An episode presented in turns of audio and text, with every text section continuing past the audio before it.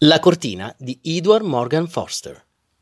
Edward Morgan Forster, l'autore di romanzi indimenticabili come Camera con vista, Casa Howard e Passaggio in India, concepì uno dei suoi primi racconti a cortina da un pezzo nel 1902, The Eternal Moment.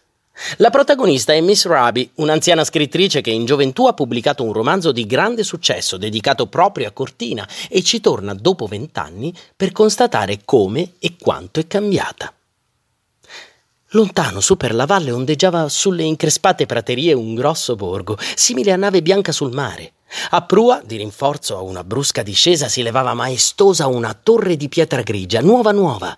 Mentre la guardavano, prese voce e disse cose meravigliose alle montagne, che le risposero. Una giovane parlava con la madre di vestiti da sera. Giovanotti armati di racchette conversavano con altri giovanotti muniti di alpenstock. A questo punto un dito di fuoco attraversò le tenebre scrivendo Grand Hotel des Alpes. Ecco la luce elettrica, disse il conducente alle grida di meraviglia dei suoi passeggeri. L'Hotel des Alpes era un enorme edificio che, dato il suo materiale di costruzione, il legno, evocava uno chalet dilatato.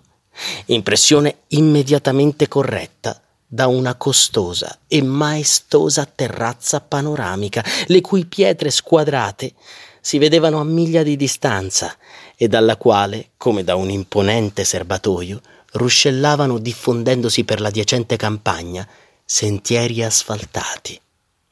Edward Morgan Forster, L'attimo eterno.